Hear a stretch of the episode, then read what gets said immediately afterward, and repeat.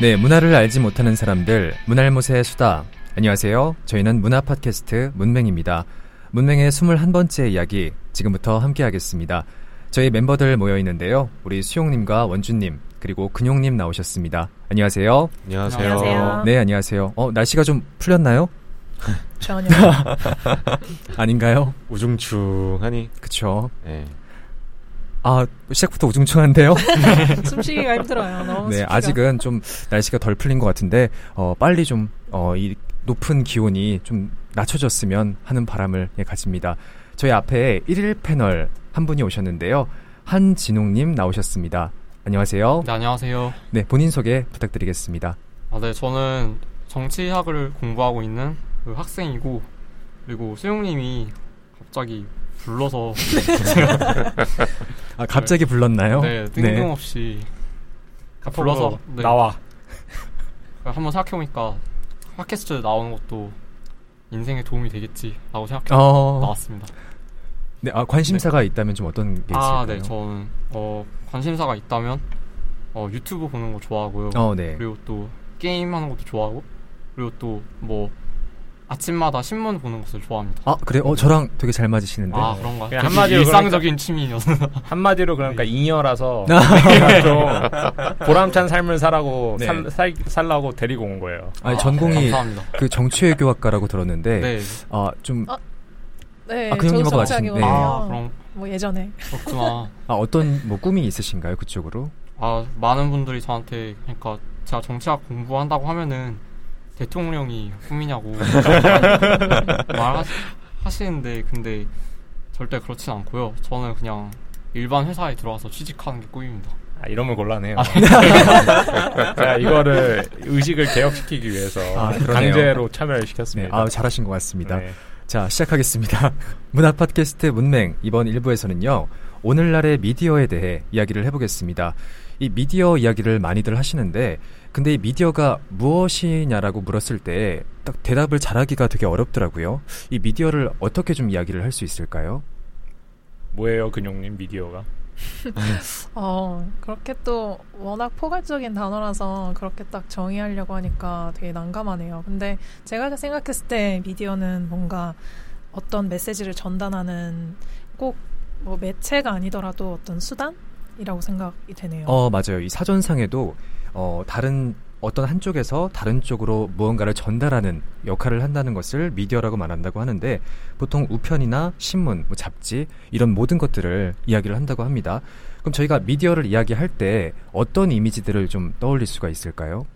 음, 좀 어떤 이미지가 떠오르세요? 진웅님은 저는 마이크, 카메라 이런 약간 마이크 카메라. 기계적인 부분도 떠오르는데 근데 약간 회사라는 느낌이 많이 들어요. 회사요? 네, 어, 그러니까 좀 자세히 말씀해 줄 수 있어요? 어, 그러니까 보통 저희가 미디어를 세분화하자면은 TV, 신문 이렇게 그 세분화할 수 있는데 근데 신문사가 예를 들어서 어떤 신문사가 방송을 할 수 있게 되면은 그 방송이랑 신문이랑 그 두 가지를 포괄할 개념을 찾다 보면 그 미디어라는 그 말을 찾게 돼서 그거를 자기 회사명으로 쓰는 경우도 음. 있는 것 같거든요. 어, 그 뭐지? 미디어 재벌 있잖아요, 미국에 루, 루퍼스 모시킹이었던 것 같은데 네, 영국 분이죠. 예, 머독인가? 네. 예, 아 미국 사람 아니었어요? 영국인인가요? 네, 영국? 영국인이겠죠. 뭐 아. 근영님이 그렇다면 그런 거죠. 아니 원주님은 어떤 이미지가 좀 떠오르세요? 저는 요즘에 좀 시대랑 좀 결부해서 보자면은 확성기, 확성기? 아, 네 그리고 뭐 앵무새 요런 어. 이미지요. 어, 앵무새는 왜 앵무새가 트위터 누군가가 말하는 대로 따라하는 듯한 느낌도 들고 뭐 아까 방금 말씀해주신 뭐 트위터의 약간 그런 새 모양 그런 것도 음. 아, 약간 느낌이 들기도 하고. 그러니까 좀 안 좋게 바라본 현대 한국 미디어. 그러니까 무비판적으로 그냥 따라한다라는 말씀이신가요? 네, 뭐 그런 거죠. 뭐 어. 보도 자료 나오면 그대로 읽고 음. 뭐 대통령 기자 간담회에서 뭐 질문지 나와가지고 그대로 읽고 대답하고 아, 어. 그런 느낌이요. 우리 근용님은 좀 어떠세요? 네, 그거 이제 신문사와 같은 좀 큰 매체들도 생각이 나고 반대로 소셜 미디어라고 요즘 자주 뭐 모두들 사용하시는 그런 것도 하나의 미디어라고 생각이 되고 오히려 그런 어떤 어 많이 전달할 수 있는 한꺼번에 많이 전달할 수 있는 그런 그냥 영향력 있는 어, 어떤 그런 플랫폼이 생각이 나네요. 음, 음. 우리 수영님은요? 저는 그냥 그런 거예요. 뉴스, 뉴스. 네, 뉴스 데스크, 어, 앵커 이런 거 어, 그런 것만 생각이 나요. 저도 이 수영님 말씀처럼 뭐 앵커라든지 그런 것들이 떠오르고 이 정확성과 신속함 이런 느낌도 들고 최근에 떠오르는 이미지는 이 최근에 이런 사건들 때문에 그런 것 같은데 개입과 외압 그리고 권력 이런 생각이 좀 드는 것 같아요. 음. 네 그런 권력에 의해서 어 약간 통제받는다고 해야 되나? 예 그런 식의 이미지도 좀 떠오르는 것 같더라고요. 아까 신문이랑 방송이랑 연, 연관이 되게 깊네요. 그러니까 미디어는 게임 아니면 뭐, 뭐 만평 이런 것도 미디어라고 할 수 있는데 아, 그렇죠. 네, 그렇죠. 네. 가장 대중적인 게 TV 방송이나 아니면 신문이나 요즘은 뭐 그 두 개 아니에요? 그리고 음 신문사가 뭐 종편 같은 거 만들어가지고 방송도 하고 그러니까 맞아요. 네. 그럼 이 미디어에서 매스 미디어라는 그 개념으로 좀 확장이 됐다고 하는데 이 매스 미디어는 어떤 거죠?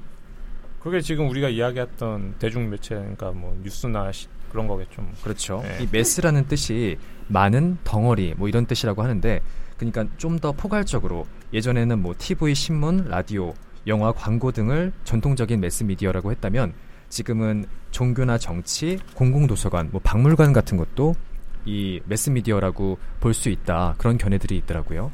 그러니까 점점 더 확대가 되고 있는 그런 느낌이 드는 것 같아요. 네, 이 미국의 미디어들은 좀 어떤가요, 근영님? 어, 비슷한 것 같아요. 어, 요즘 최근에 제, 재밌게 읽은 책이 있는데 이제 톰 스탠디지라는 이제 영국 저널리스트 분이세요. 어, 가디언하고 이코노미스트 이제 편집장의 일을 하시는 분이신데 어, 네. 어, 되게 흥미로운 책을 출판하셨어요. 이게 한국 그 번역된 제목은 소셜 미디어 2000년 역사인데 제 그 영어로는 이제 writing on the wall이라고 해서 벽에 쓰는 글 어, 이게 페이스북 벽 이렇게 월에다가 이제 벽에 쓰는 글. 벽을 쓰- 벽을 벽에다가 글을 쓴다는 네. 개념이 이제 새로운 이제 어떤 현대에 있는 엄청 파격적인 큰 어, 참신한 아이디어가 아니라는 어떤 그런 주제로 쓰신 글이에요. 근데 그게 정말 어, 좀 저는 새롭게 다가오더라고요. 이게 소셜 미디어란 게 어떤 이런 매스컴, 매스, 어, 매스 미디어의 어, 가 가진 어떤 권력을 좀 타파하는 이제 사람들이 또 민간인들이 어, 어떤 글을 올려서 약간 훨씬 더 파장력 있, 어, 있게 해주는 어떤 그런 수단이잖아요 소셜 미디어가 근데 그게 이제 예전의 현상을 다시 재발견한다는 이제 이게 새로운 현상이 아니라 아. 원래 19세기에 구텐버그의 이제 인쇄기가 발명이 되면서 어떤 매스 미디어가 존재하기 시작을 했는데 정말 그 전에 보면은 사람들이 이제 저 가족은 무엇을 하고 있는지 또 저 귀족 무슨 가에 무슨 일이 있고 그게 다 이제 뉴스라서 훨씬 더 지금의 소셜 미디어처럼 어, 너는 지, 지금 우리의 뭐 페북이나 트위터 post처럼 난 이걸 하고 있고 저걸 하고 있고 이런 것을 훨씬 더 많이 주고받고 그게 오히려 어떤 하나의 장이었는데 그게 약간 라디오가 탄생을 하고 TV가 탄생을 하면서 그게 약간 좀 수그러들었다가 훨씬 더 이제 일방통행적인 이제 뉴스에서 무엇을 이야기하는지 좀 그런 형식의 현상을 보았다면 음. 지금은 이제 좀 세 스테이지로 세 가지 이제 스테이지로 이제 구분할 수 있다는 거죠. 약간 세 가지라고 한다면 네. 매스 미디어 이전 매스 미디어 그다음에 이제 미디어 매스 미디어 후기를 지금 겪고 있는 현재 상태요. 음. 음.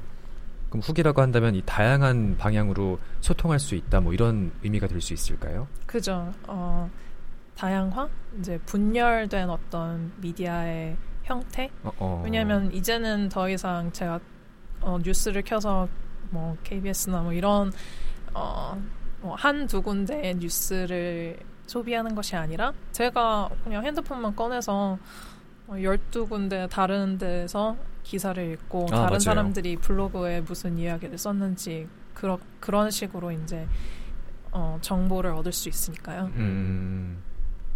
그러면은 근용님은 그러니까 미국에서 계셨을 때 주로 어떤 미디어를 많이 접하셨어요? 그러니까 뉴스나 신문이나 뭐 아니면 블로그나 이런 거 대충. 궁금해서. 네. 저는 좀 일관성 있게 똑같은 신문지를 읽는 타입이에요. 음. 예전에 다른 팟캐스트에서 이가, 이 이야기가 나와서 좀 언급을 했었는데 보통 뉴욕 타임즈, 월가, 아, 월스트리트 저널 이런 데를 좀 찾아보는 어, 시기예요. 어. 그래도 요즘에는 이제 페북에 친구들이 올린 글들이 있으면은 클릭해서 읽어보고 네 블로그나 카페글은 안 읽는 편이고요. 음. 그렇구나. 다른 그러면 분들은 어떻게 어, 미디어나 뉴스를 섭취하시나요? 준우님도 신문 하나만 보지 않아요? 어 저는 신문은 하나 보는데 네. 다른 뭐 기사 내용이나 다른 분들의 의견들이 있을 거 아니에요. 그런 것들은 이제 인터넷을 통해서 확인을 하고 그럼 있어요. 뭐 보세요? 보통? 어 저 조선 쪽도 보고요. 왜냐면 네. 그런 보수 쪽의 시각도 많이 알고 싶은 부분이 있어서 조선 쪽이랑 어, 중앙일보 네, 좀 보는 편이에요.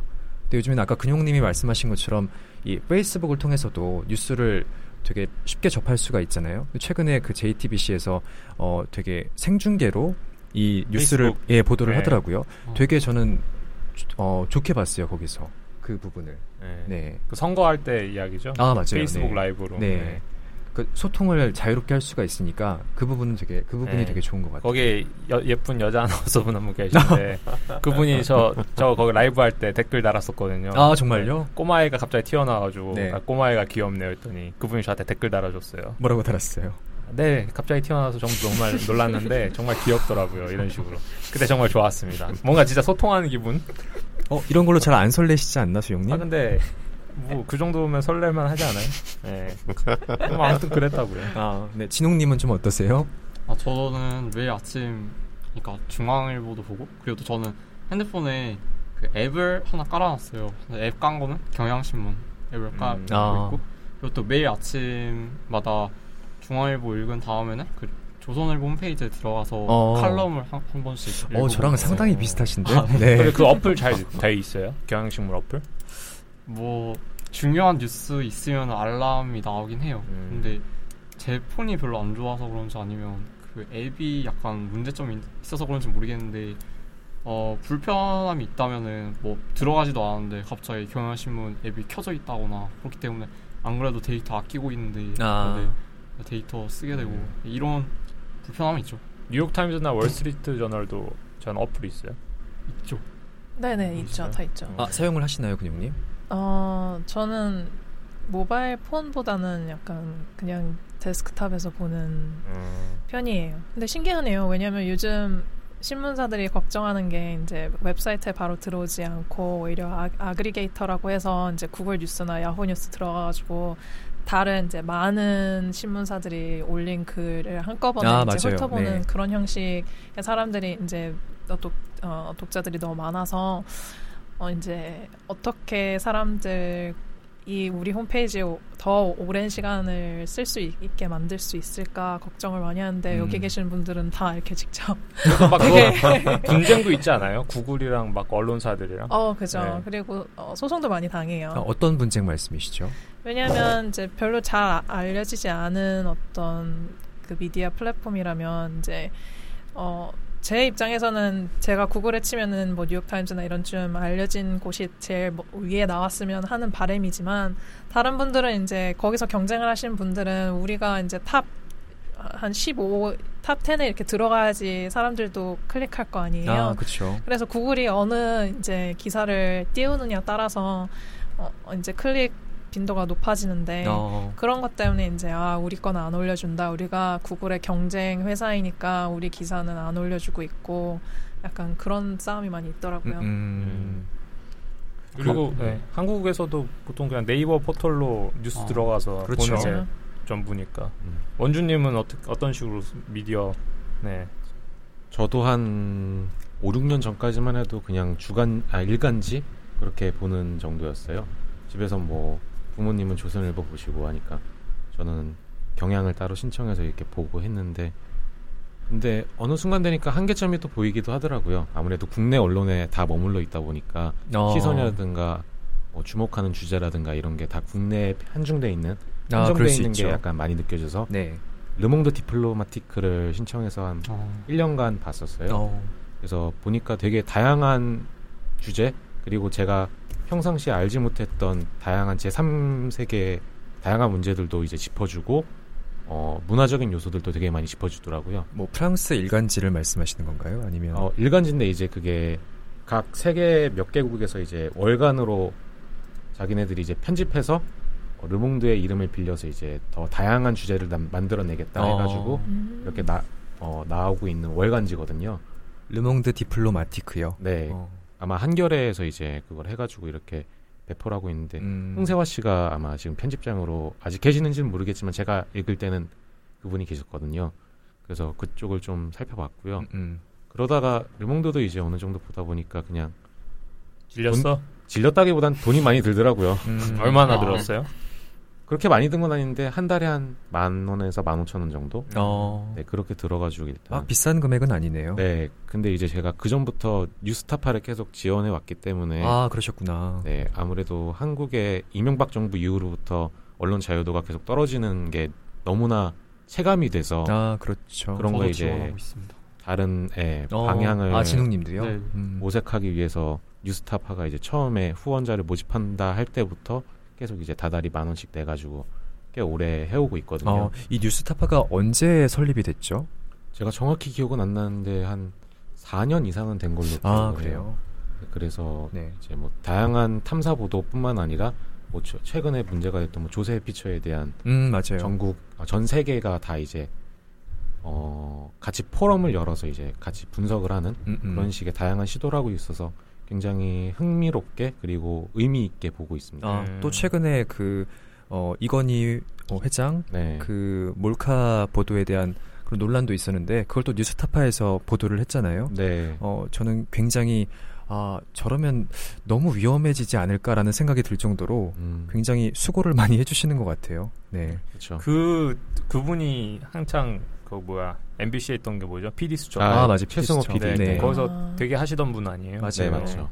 그러니까 그런 분이니까 이제 가능한 거죠. 되게 네. 뚝심 있는 언론인이라는 생각이 좀 드는 것 같습니다. 음, 뭐. 수용님은 좀 어떠세요? 저는 이제 다른 분들처럼 일일이 이렇게 뭐 일간지 보고 그 정도로 수고는 안 하고요. 저는 페이스북을 저의 뉴스로 사용하고 있습니다. 아, 그러시구만. 이제 뭐 여러 일간지나 뭐 언론 이런데 좋아요를 누르면 알아서 그냥 그렇게 다 오, 오, 더라고요 아, 맞아요. 그렇더라고요. 그리고 이제 일정 기간 지나면 이제 유료 기사가 이제 무료 기사로 풀리잖아요. 음. 그래서 그거 뒤늦게 이제 들어가 보고 네 얼마 전에도 막 22일자 칼럼 올라온 거 그런 건 이제 어제 보기도 하고 음, 음. 지금 어제 날짜 26일이니까 뭐 4, 5일 뒤에 그런 거 확인해 보고 어차피 뭐 급박한 세상이긴 하지만은 저는 뭐 천천히 살아오고 싶기 때문에 예. 음, 네, 저는 페이스북을 뉴스로 쓰고 있습니다. 그래가지고 지난번에 지하철 타고 갈 때 그냥 뉴스 뭐 있나 이게 쭉 내려보고 있는데 근용님이 같이 있는데 스마트폰 쓰는 거 아니라고. 그건 맞는 말이네요. 아, 그건 맞는 말이네요. 근데 저는 짧게 진짜 뉴스를 확인할 뿐이거든요. 네. 아, 제가 그걸 정말 싫어하거든요. 그래서 수영님께 그랬죠. 제가 재미없나요? 아니, 왜 핸드폰을 보고 계세요? 잘 지적해 주셨어요. 저희랑 있을 때도 이 핸드폰을 많이 보시는데 아, 네, 그러세요? 저희가 차마 아. 이 무서워서 말씀을 못 드렸거든요. 네, 아, 잘 제가 말씀하신 것 같습니다. 아니 근데 뉴스를 뭐 종편이나 이 케이블로도 많이 보시죠 요즘은 지상파는 거의 안 보지 않나요? 지상파, 그러니까 한국의 경우에는 이제 지상파 뉴스라면 이제 SBS, MBC, KBS.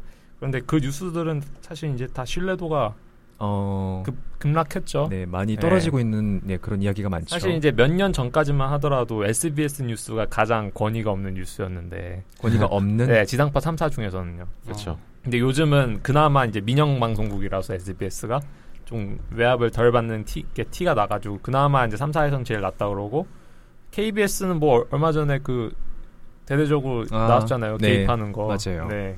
그 정도로 약간 많이 기울어졌고 MBC는 교양국이 아예 통폐합됐잖아요. 음, 네, 그 정도로 뭐 된 곳인데 뭐. 그래서 요즘은 각광받는 데가 이제 JTBC 그렇죠. 방송국이잖아요. 손석희 앵커가 가가지고 네 맞아요. 참 아이러니해요. 종편 처음에 그렇게 반대를 했는데 거기서 그렇게 나올 줄은. 그러니까요. 아니 이게 뭐 광고비 뭐 이야기가 나왔는데 방송통신위원회에서 어, 광고비 이야기를 광고비에 대한 어, 이 조사를 했더라고요. 근데 지상파가 2015년에 1조 9,112 12억 원의 광고 매출을 올렸는데 음. 이게 2011년에 비해서 5천억 원이 줄어든 수치라고 해요. 근데 어. 종편은 어, 전년보다 1,500억 원이 증가를 해서 1조 3,500억 원. 그러니까 그 지상파와 별로 차이가 없, 없게, 없는 그런 수치를 기록했다고 하네요. 그러니까 이것만 봐도 이 종편과 케이블이 케이블의 위상이 되게 높아졌다라고 이야기를 할 수도 있을 것 같아요.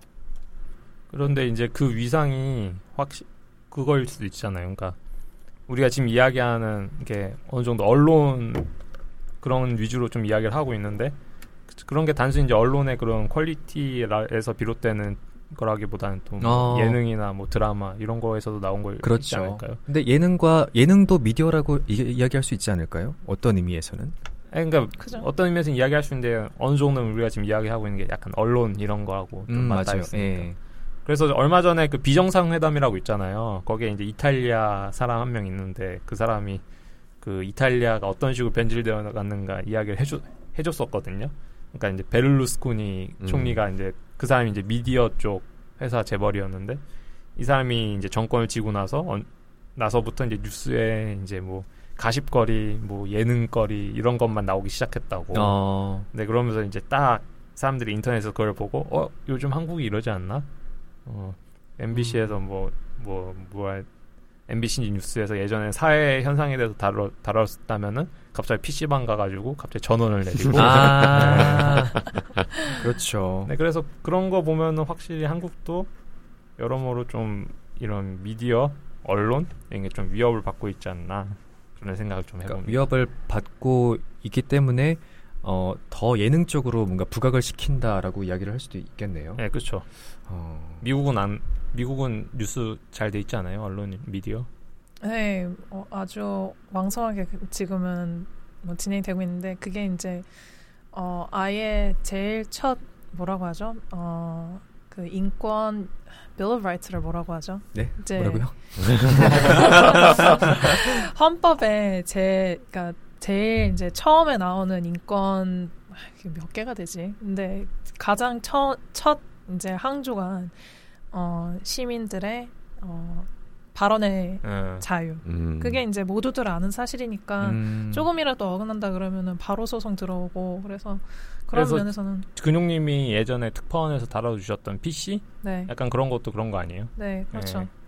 네, 제가 막 들어보는 트럼프가 하는 발언들 들어보면 아, 저런 건 진짜 어디서 막 좀 걸고 넘어져야 되는데 아. 역시 표현의 자유, 발언의 자유인 국가인 만큼 아, 어떤 말을 해도 잡혀가지 않으니까요. 네. 그게 정말 어떤 사람의 피, 직접적인 피해를 주지 않는 이상, 네 영화관에서 막 불이 났다, 불이 없는데 불이 났다라고 하면 그건 불법이거든요. 음. 왜냐하면 좀 어, 난동 뭐 뭐라고 할까요? 이제 피해를 줄 수 있는 상황이니까요. 아니면 hate speech.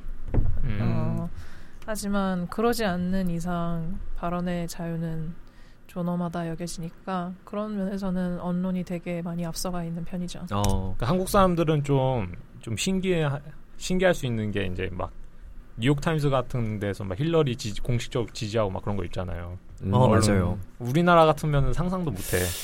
아, 음. 그쵸. 예, 그러니까 좀 암묵적으로 뭐 예를 들어 조선일보가 뭐 새누리당 후보 이런 거 밀어준다는 건 당연히 머릿속에 있겠지만 뭐 조선일보가 공식적으로 아 우리는 MB를 지지한다는 음, 박근혜를 지지는 않는다는 반기문 지지함 이런 식으로 하진 않잖아요. 그렇죠. 그렇게 직접적으로 이야기하지는 않죠. 근데 네. 직접적으로 이야기하지 않아도 보통 그런 뉘앙스가 있지 않나요? 그래서 오히려 그냥 그걸 말하는 거 자체에서 오히려 아, 우리 여기서는 이, 런 약간 스탠스를 가지고 있다면 음, 음.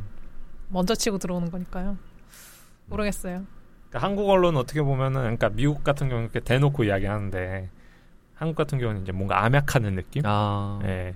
그래서 뭐 얼마 전에 타계했던 그 조선일보 회장 전 회장 어, 네. 그 사람이 뭐, 뭐 밤에 모시갱이었다며 별명이. 아, 그래요? 네. 어. 암약하는 거죠. 그리고 그 내부자들 영화 봐도 네, 좀 언론인이 큰 역할 하잖아요. 그렇죠. 걔는 걔 돼지입니다. 이런 아니 저는 이것도 그런데 그, 그 미국에서 제가 어떤 방송 프로그램을 봤는데 오바마 대통령이 직접 나오셔가지고 이, 이 시청자들과 소통을 하고 굉장히 유머러스하게 이 방송을 진행하는 모습들을 봤거든요. 근데 그 장면을 보고 그렇게 부러울 수가 없더라고요. 예, 뭔가 아니 일국의 대통령인데 그렇게 나와서 본인을 희화화하고 어 음. 그렇게 뭐랄까 어 시민들에게 다가가려고 하는 그런 모습들이 저는 되게 좋게 보였어요. 자주 아니 왜 나오시죠? 웃으세요? 아, 그래서 누구 싫다고요? 아니 싫은 게 아니라 아니, 우리나라의 미디어도 좀 더 그렇게 아, 더욱 더 소통할 수 있는 방향으로 나아가야 나아갔으면 얼마나 좋을까라는 생각이 그분이 들어서 안 받아주는 거잖아요. 아 왜 본질을 흐리셔? 얼- 언론은 다가가려고 그러는데 그분이 흐리시는데 언론이 다가갔다라고 이야기할 수 있을까요? 다가갔죠. 다가갔죠. 아 진웅님은 어떻게 생각하세요? 아, 저 궁금한 게 있는데, 네. 그러니까 아까 버락 오바마 대통령 얘기가 나와서 그런데요. 그러니까 힐러리 클린턴이 이번에 그 민주당 대표, 민주당 그러니까 대선 주자로 나가서 네, 그 버락 오바마가 그 지지 활동, 그러니까 지지 선언, 그러니까 지지하는 선언을 네, 했죠. 네. 많이 하는데, 근데 그게 버락 오바마 오바마는 전 대통령이잖아요. 근데 이제 그게- 전 대통령이 되는 거죠. 네. 아, 네, 이거 전 대통령 되는 건데, 그 그러니까 현 대통령인데 그렇게 그 맞아 맞아. 전- 할수 있냐? 네, 그 아, 정치적 중립- 활동을 그 할수 있냐? 정치적 중, 아. 우리나라 정치적 네. 중립 중요한데 어떻게 가능한지. 아 우리나라 같았 우리나라는 그거 당 우리 당이 열린 우리 당이 뭐 선거에서 이겼으면 좋겠다 이렇게 말했다가 아, 탄핵 당할 뻔했는데 이런 나라에서는 보기에는 좀 시- 신기할 수도 있죠. 저도 어렸을 때 되게 네, 신기했어요. 네, 네. 근용님은 이런 걸 바로바로 얘기해 주세요. 이제는 뭐가 신기하고 뭐가 안 신기한지 모르겠어요. 어. 아, 어제 저녁에 안 그래도 미셸 오바마가 그 뭐라 그러죠? 그 민주주의당 데모크라틱 전당대회. 네 전당대회 컨벤션에 나와서 하는 스피치를 들었거든요. 네. 한 11분 정도 하는데 저도 진짜 막 눈물이 나더라고요. 음, 음. 어. 너무 감동적이어서 어떤 부분이 좀 감동적이셨어요? 어, 가족의 모티프를 많이 사용하셨어요. 음. 우리 딸들이에게 자랑스러운 부모님이 언제나 어. 되려고 이야기 했죠. 롤 모델이 되려고 노력을 하고 또 우리 딸뿐만 아니라 이제 미국 전 전국에 있는 아이들을 위해서 좋은 롤 모델이 되려고 노력을 한다. 그리고 이제 어, 그 누구가 미국이 위대한 나라이지 않다고 주장하고 싶다면 그건 어 그건 정말 사실이 아니다. 이제 저희만 봤어도 우리 가족만 본다고 해도 이제 정말 노예들이 지, 지은 이 백악관에서 지금 우리 우리 딸들이 잔디밭에서 뛰고 놀고 있다는 것 그 자체가 기적인 것이다. 이 나라가 만들어낸 하나의 기적이다. 이렇게 말씀을 하시면서 힐러리 클린턴을 지지하셨어요. 근데 이건 정말 막 음, 아, 뭉클하지 않을 수가 없죠. 근데 네. 그만큼 이제 어떤 어 지금 이- 뭐라고 하죠? First Lady이시잖아요. 네, 영부인. 영부인이신데 영부인의 자태로 어떤 한 후보를 그렇게 지지하신다는 것 자체가 어떻게 보면은 어 이거는 약간 불공평한 싸움 아닌가? 이제 음. 현 대통령이 이제 이렇게 지지하는 거. 근데 반대로 지금 오바마 대통령이 워낙 지지율을 잘 받고 있으니까 또 그게 어, 네. 가능하겠죠. 만약 부시가 나와서 지지한다 그러면 그걸 누가 좋아하겠어요. 지지해주지 어, 마세요. 하지 이러겠죠. 마세요. 이러겠죠. 그러니까 잘하면은 잘하는 대로 발언력이 이제 세지는 거고 못하면 못하는 대로 발언력이 약해지는 거니까. 그렇죠. 사실 이게 맞는 거죠. 예. 근데 어제 저도 주연님이랑 이제 페이스북으로 채팅을 하면서 그 얘기를 했, 거든요 음, 어떤 이야기요? 그러니까 저 지금 미셸 오바마 이야기. 어, 아니 부부가 너무 쌍으로 연설을 잘하는 거 아니야? 그래서 제가 그랬어요. 지금 힐러리가 원래 저기 빌 클린턴 와이프였고 지금 이제 대선 후보로 나왔잖아요. 네. 그래서 아, 미셸 오바마는 언제 나오냐고. 정말요. 그 연설하신 다음에 아 2024년에 이거 좀 출마하셔야 되는 거 아닌가. 아, 아, 저는 그 생각은 못했는데 어, 현실성이 좀 있을 것 같은데요. 음. 어. 어. 그러니까 이게 한국 사람인 제가 그러니까 편집된 걸로 봤거든요. 뭐 BBC나 이런 데서 알아서 편집 영상 올려주니까 페이스북으로 봤어요. 그것도 그걸 봤는데 한국 사람이 제가 봐도 오 뭔가 되게 포스가 있고 뭔가 지구 대장을 할 만한 그릇인 것 같은 느낌이. 어, 네, 네, 원래 바락 오바마의 보스셨잖아요. 그 네네, 로펌에 맞아요. 계실 때 오바마가 그분 밑에서 일을 하셨어요. 그래서 어. 예, 정말 좀 짱인 듯. 아, 아. 아, 저희 미디어 이야기 하다가 네. 저좀 짱인 듯 싶은 그런 네, 이야기를 예, 했는데 어, 그러면은 그 미국에서는 이 미디어에 대한 개입이나 외압 이런 게 어, 좀 없을 없는 건가요? 어떻게 생각하세요? 정부가 미디어의 개입이요? 뭐 예. 어, 없다고 봐야죠. 오히려 이제 반대로 제4의 눈이라고 할까요? The Fourth Estate이라고 해서 이제 정부의 기관들이 어, 상대방 상 음, 다른 기관들을 체크를 하는 동시에 미디어도 한 역할을 그런 역할 분담을 한다는 어떤 이제 정부가 정부 일을 제대로 하는지 어. 좀 압박을 넣는 그런 존재라고 생각을 하지만 이제 반대로 미디어가 막 좀 어쩔 때는 너무 나서서 양극화를 시키는 경향이 있는 것 같아요. 이제 너무 이번에 양당을 이렇게 좀 양극화 시킨 것도 미디어의 잘못이 있지 않나. 좀 솔직히 뭐 보수적 진보 측의 사람들이 그렇게 지금 미디어에 반영되는 것만큼 그 정말 다른 사람들이 아니라고 생각을 하는데 어. 뭔가 인종 또 어, 어, 무슨 뭐 뭐라 그러죠 이제 이런 당 의식을 음. 사용해서 너무 그런 걸 불도 어, 불돋구는 것 같아서 음, 음. 어, 제대로 이제 절제되지 않은 미디어도 아, 효과를 미치지 않을까 네. 생각되네요. 음. 근데 미국이 이런 좀 뭐 열린 미디어라 해야 될까? 그런 약간 언론 그런 장을 잘 구축할 수 있었던 것도 사실 처음부터 그렇게 된 건 아니더라고요. 그 영화 중에 Good Night and Good Luck이란 영화 아세요? 저 봤어요. 어, 아, 전 아직 네. 못 봤습니다. 아니 앵커를 하고 싶으시던 분이 어떻게 그 영화를 안 볼 수가 있어요. 어, 꼭 보겠습니다. 네. 저 근영님은 보셨나요? 아니요, 처음 이- 들어보는데. 이게 이제 그 CBS 방송국 있잖아요, 미국에. 거기에 이제 엄청 유명했던 앵커라는데 에드워드 머로라는 앵커가 있대요. 이제 음. 그 사람이 이제 매카시즘 당시 매카시즘 열풍일 때 이제 그거에 맞서서 이제 뭐 뉴스 프로그램을 했던 이 스토리를 이제 영화로 만든 거예요. 어, 네. 2005년작인데 일부러 그때 느낌 살리려고 이제 흑백 영화로 만들었던 영화거든요. 음. 그런 거 보면은 이제 거기서 그 사람이 진짜 이, 이 사람이 아마 그 2차 대전 때 이제 종군 기자로 나가고 거기서 이제 처음으로 이제 라디오로 이런 거 송신하면서 되게 스타덤에 오르고 되게 권위 있는 앵커인데 이 사람이 이제 그 당시 그 메카시즘 맞서서 그거에 대해서 계속 비판하는 이제 그런 뭐라 앵커 브리핑 아. 네, 그런 걸 했거든요. 그런 거 하다가 그런데 그런 사람들도 나중에 가서는 이제 이렇게 이제 무너지게 되는 거예요. 음, 음. 그러니까 이제 어떤 거에 무너진단 말씀이시죠? 그러니까 이제 그런 거 하지 마라. 아, 아. 네, 그런 거 왜 하냐? 어? 지금 정치권에서 그렇게 이런 거 하고 있는데 그런 거 왜 하냐? 그러니까 압박이 들어온단 네, 말씀이시죠. 그쵸. 그리고 결정적으로 방송국은 이게 돈이 있어야 되잖아요. 그렇죠. 광고비 이런 거 떨어져 간다. 그런 식으로 나중에 이제 좀 무너져 가는 그런 걸 보는데 이제 그런 싸움들이 계속 있으면서 결국 이제 미국도 이렇게 된 거겠죠. 예, 저런 장이. 저도 갑자기 그래서 아까 방금 든 생각인데 그 언론이라는 게 결국엔 아까도 광고를 말씀해 주셨지만 광고를 빼놓을 수가 없잖아요. 음. 네. 그러니까 어떤 정부의 외압이나 이런 것보다는 저 더 무기가 되는 거는 저는 광고라고 생각을 하거든요. 광고를 이제 어떤 회사나 기업 단체에서 지원해 주냐 안 해주냐에 따라 그거에 따라서 이제 언론의 스탠스가 바뀌는 아. 흔히 말하는 한국에서는 몇몇 대기업들이 이제 대부분의 광고를 독점하고 있기 때문에 그런 경우가 굉장히 그러니까 뭐 뒤- 뒷얘기로 이렇게 나오는 편인데 흔히 말하는 뭐 S 그룹의 특정 보도는 되게 쉬쉬하고 아. 음. 네, 그런 경우를 이제 뭐 정로는 아니지만 이제 사담으로 사람들이 많이 유포를 하는데 미국의 경우에는 그, 그걸 어떻게 대처를 하는지가 좀 궁금하거든요. 어, 진짜 궁금하네요. 음, 광고주가 어떤 재력 때문에 그런 파워를 갖고 있는 건 확실한 것 같아요. 음. 왜냐면 신문사도 먹고 살아야 되니까 그렇죠.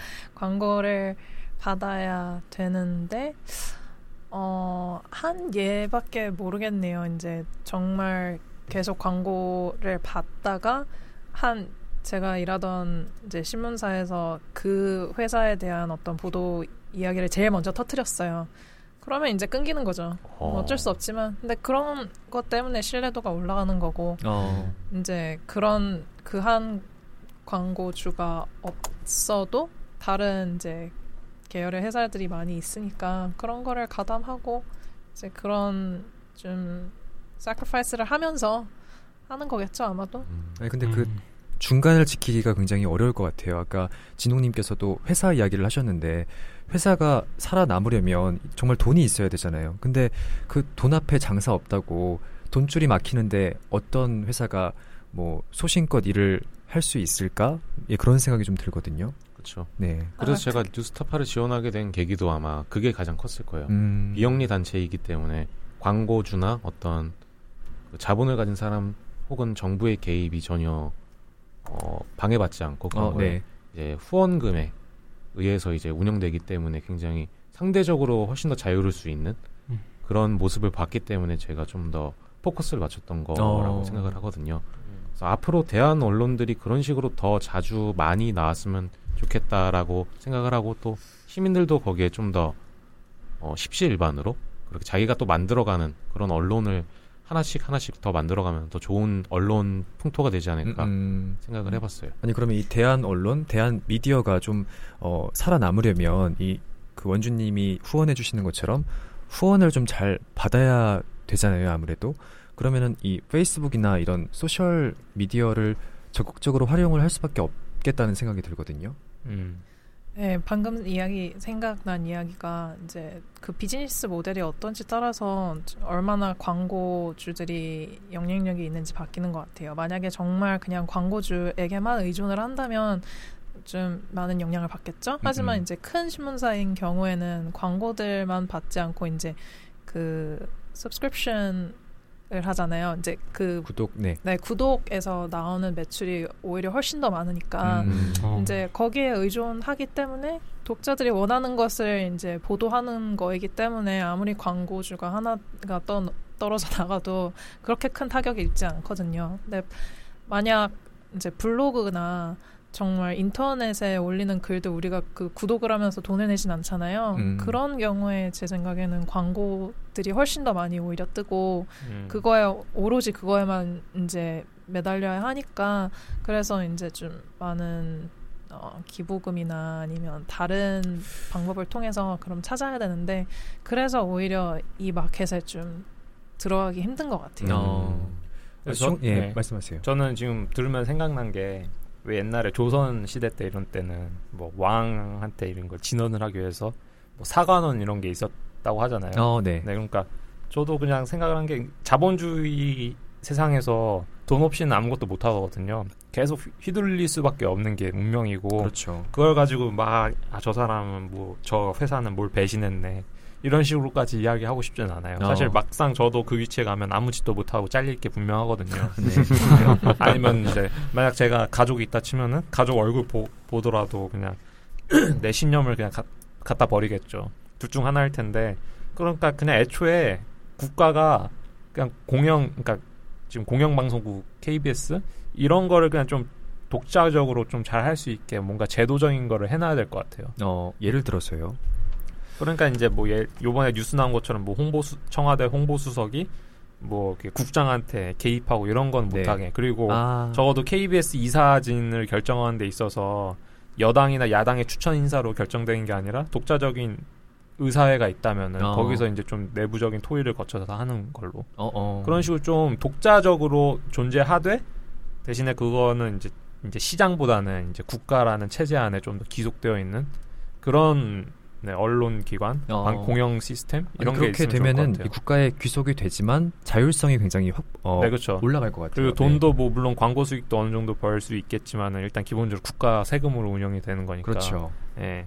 그런데 이게 참 힘든 게 뭐 누구나 어떤 사람이든 권력을 잡으면 좀 자기가 가고 싶은 대로 가게 만들고 하기 시- 음, 만들고 싶어 하기 때문에 그런 식으로 언론을 또 이제 좀 많이 만지작거리려 하잖아요. 그렇죠. 네. 그런 게 좀 많이 문제인 것 같고 어떻게든 뭐 그런 걸 만들려면 시스템을 좀 우리가 잘 뭐 가다듬을 필요가 있을 것 같아요. 음, 뭐 제가 진흥, 예. 네, 최근에 제5공화국 제5공화국을 다시 한번 보고 있는데 전두환 때도 그랬더라고요. 그 드라마죠. 네 드라마죠. 예. MBC에서 역대 역작으로 만들었던 전두환 때도 딱 처음 시작한 게 제일 먼저 만진 게 언론이에요. 그만큼 미디어의 영향이 큰 거를 우리는 분명히 알고 있고요. 어 근데 이제 한국의 단점으로는 그런 언론이 막강한 힘을 가지고 있는데도 그 영향을 너무 행정부나 이런 너무 편중된 곳에서 너무 크게 받는다는 게 단점인 것 같아요. 아직까지는. 어. 그래서 이제 그들만의 이제 권력을 또 가질 수 있는 장을 또 만들어 줘야 되고 행정부는 자, 어, 오히려 축소시켜야 되는 그런 방향으로 나가야 되지 않을까라고 생각을 해봐요. 음, 음. 그러니까 권력 분산이 제대로 돼야 된다 아. 이 말인 거죠. 진웅님은 좀 어떻게 생각하시나요? 아, 제 생각에는 그 그러니까 국가라는 체제 안에 그 언론이 만약 귀속되어 버리면은 이게 아무리 자율성을 주어진다 하더라도 이게 결국 그 좌랑 우라는 게 있는데 거기에서 중립성을 지켜야 할 거 아니에요. 왜냐하면 국가라는 국가에서 주는 돈을 그 바- 받고 있는데 그러니까 세금으로 그 자기들의 월급이 결정되는 건데 그 좌편향이거나 아니면 우편향 돼서 말할 수 없으니까 아. 오히려 더 그냥 그러니까 제 말은 네. 그런 거에 다 나왔으면 좋겠다는 거예요. 그러니까 좌편한 기자라고 그래가지고 걔네들 차단하는 게 아니고 우편한 기자를 걔네들 차단하는 게 아니라 네. 그냥 공영 공영 언론이니까 그냥 거기 내에서 전부 다 그냥 오픈을 해버리는 음. 거죠. 예. 그런 식으로 그냥 그게 이- 너무 이상적인가요? 죄송해요. 약간 혼란스러워질 수 있지 않을까요, 시용님? 그러니까 언론을 여러 개 만든다는 아니요, 아니요. 음. 하나 거기 안에서. 하나 안에 예. 좌랑 우랑 모든 시각이 다 담겨 있으면 약간 그러니까 국가가 하자는 거죠. 예. 그러니까 말도 안 된다고 나도 알아요. 근데 국가가 보도해야 되는 뉴스가 꼭 따로 있나요? 아니, 그러니까 제 말은 그러니까 이제 네. 시장에서 시장 자본에는 휘둘릴 수밖에 없으니까 그거에 그죠. 그나마 좀 꿋꿋하게 남을 수 있는 건 국가 권력이라 생각을 해가지고 그런 데서 좀 막 케어를 해줬으면 좋겠다 이 말이죠. 음. 아니 네. 근데 좌와 우를 떠나서 이 팩트만 정말 사실만 제대로 보도를 하는 게 제일 중요하잖아요. 근데 그 팩트에 있어서 좌와 우가 뭐 이- 있는 게 좀 더 이상하지 않은가라는 생각이 들거든요. 아 근데 네. 제 생각에는 팩트가 있다 하더라도 어 그러니까 세상에 수만 가지 팩트가 있잖아요. 근데 거기서 어떤 게 중요하냐를 결정하는 건 결국 그 시각에 따라서 아, 그럴 변할 수 수밖에 있죠. 없을 네. 것 같아요. 네, 맞아요. 음, 그 어떠한 맥락에서 어떤 팩트를 제시하냐에 따라서 그게 칭찬이 될 수 있고 비판이 될 수가 있으니까 맞아요. 네 그런 타이밍 결정한 것도 다 결국은 주관이죠. 음, 음. 네. 전 그냥 중립적인 그런 시각이 가능한가 생각이 되네요. 음. 그래서 아까 전에 수영님이 말했듯이 뭐 무엇을 보도하던 그거를 좀 자율성을 높이는 쪽으로 지향할 수밖에 없지 않나. 그게 음. 그래도 이제 완전 퍼펙트한 어떤 솔루션은 아니지만 그래도 지금 가능한 선에서는 그- 그게 이제 최선의 방법이 아닌가. 왜냐면 이제 전두환을 언급하신 원주님 말씀처럼 이좀 독재자 기질이 있는 지휘자들이 제일 먼저 하는 게 미디어를 차단하는 거잖아요. 아, 지금 그렇죠. 터키의 어르도간도 그렇고 음. 베네수엘라의 샤베즈도 그랬고 음, 뭐 이제 뭐 중국은 지금 말할 것도 없고 그래서 이제 그런 엔- 그리고 이제 그런 차단을 하는 동시에 어떤 어 뭐 중립을 떠나서 지금 중립이 중요한 게 아니라 정보 자체가 안 나오는 거잖아요. 아, 그러면 네. 그래서 뭐 네, 좀 바꿔야 되겠네요. 그러니까 통제가 많이 되고 있고 어, 그러다 보니까 이 언론과 미디어의 자율성이 점점 위축이 되고 있다. 네, 이런 말씀이신 것 같은데 저희가 이야기하는 부분들이 되게 어, 많은 부분들에서 이 자율성이 점점 떨어지고 있다. 이 부분으로 좀 가고 네. 있는 것 같아요. 좀 더 뒷받 뭐 더 하고 싶으신 이야기 있으실까요? 그, 그 울분이 이제 우리가 2부에서 다룰 주제로 이제 펼쳐지는 거겠죠. 네. 그렇죠. 네. 아, 그만 마무리할까요? 네, 알겠습니다. 지금까지 현재, 현재 의 미디어에 대해서 이야기를 나눠봤는데요. 1부는 여기서 마치겠습니다. 문화 팟캐스트 문맹, 저희는 2부에서 찾아뵐게요.